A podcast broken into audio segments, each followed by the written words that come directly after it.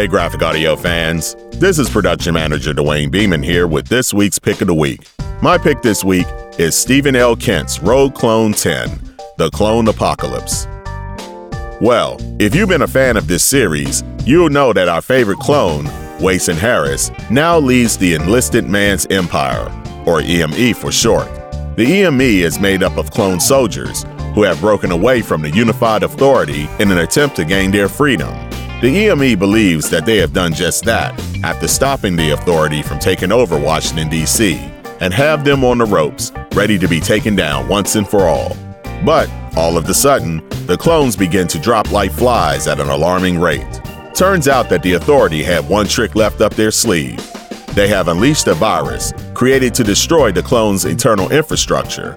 The only clone that wasn't affected by this is Wayson Harris, the rogue clone, because he was made differently from the other clones. But the virus is affecting Harris in a different way. In an attempt to find out the plot behind this, Harris becomes bat crap crazy and is slowly but surely losing his grip on reality. Can Harris pull it together and regain his senses and become successful in stopping the authorities' threat? You're going to have to get the book to find out.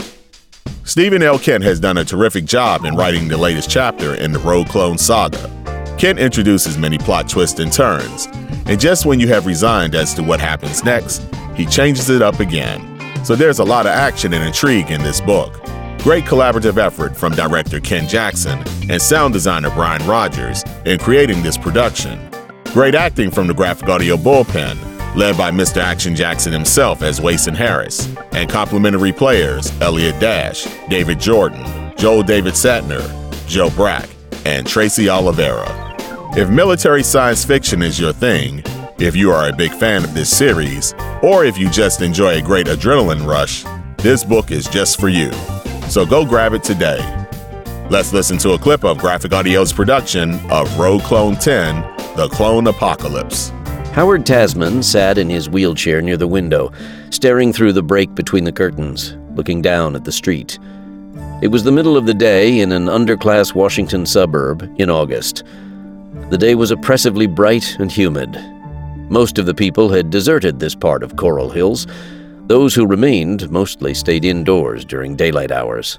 That was why the man caught Tasman's attention. He was walking alone on the street. The man was tall and gangly looking, with long arms and long legs. As he came closer, Tasman recognized the man's soulful, sympathetic eyes. Hey, I know that guy. Travis Watson, who also lived in the apartment, went to the window to have a look. Who is he?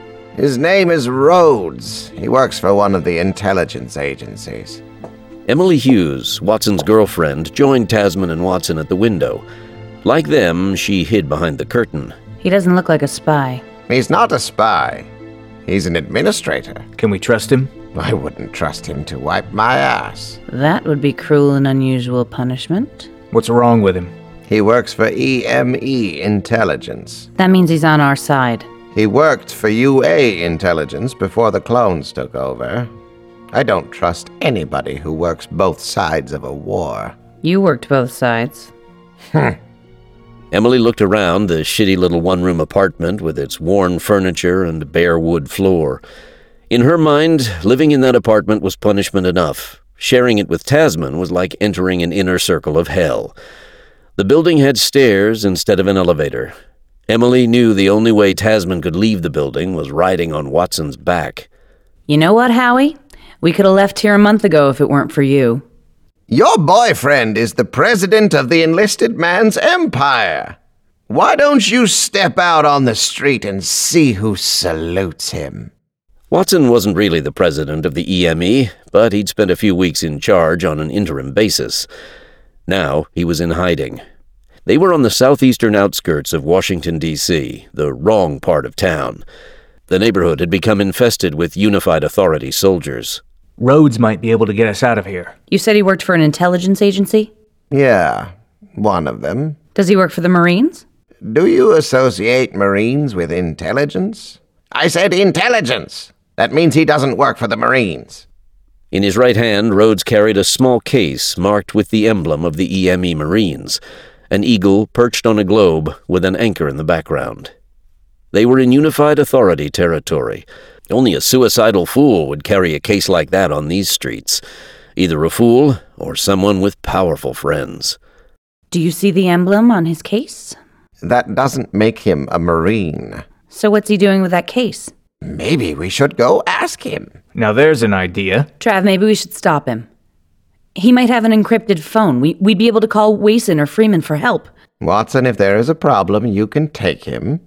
You're bigger than he is. You said he was a spy. He might be dangerous. I said he was an administrator. Hmm. Tasman, you're coming with me. What about me? You're staying here. Get specked, Watson. What if he kicks your teeth in? You might need me. You'll be safer up here. Oh, listen, Galahad. I've seen what happens when you lose a fight. You're going to need me. You don't trust me? In a fight? Travis, dear, I bet I can take you.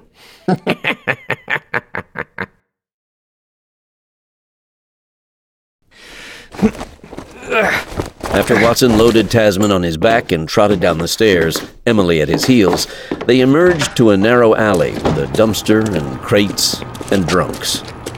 Rhodes strolled past as they moved down the alley. Watson lowered Tasman to the ground and hid behind the dumpster. Rhodes!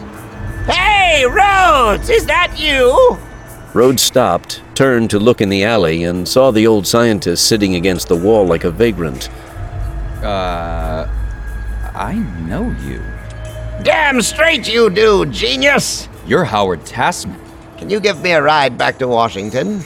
Rhodes stepped into the alley. Howard Tasman? Oh, I'll get you to Washington. Rhodes started to pull his gun from his holster as he stepped past the dumpster. Watson sprang from his hiding place and grabbed the briefcase, wrestling the case free. Then he swung Rhodes face first into the side of the dumpster. Watson slammed a fist into Rhodes' jaw, knocking him out. Kevin Rhodes fell to the concrete. Baby, I'm impressed.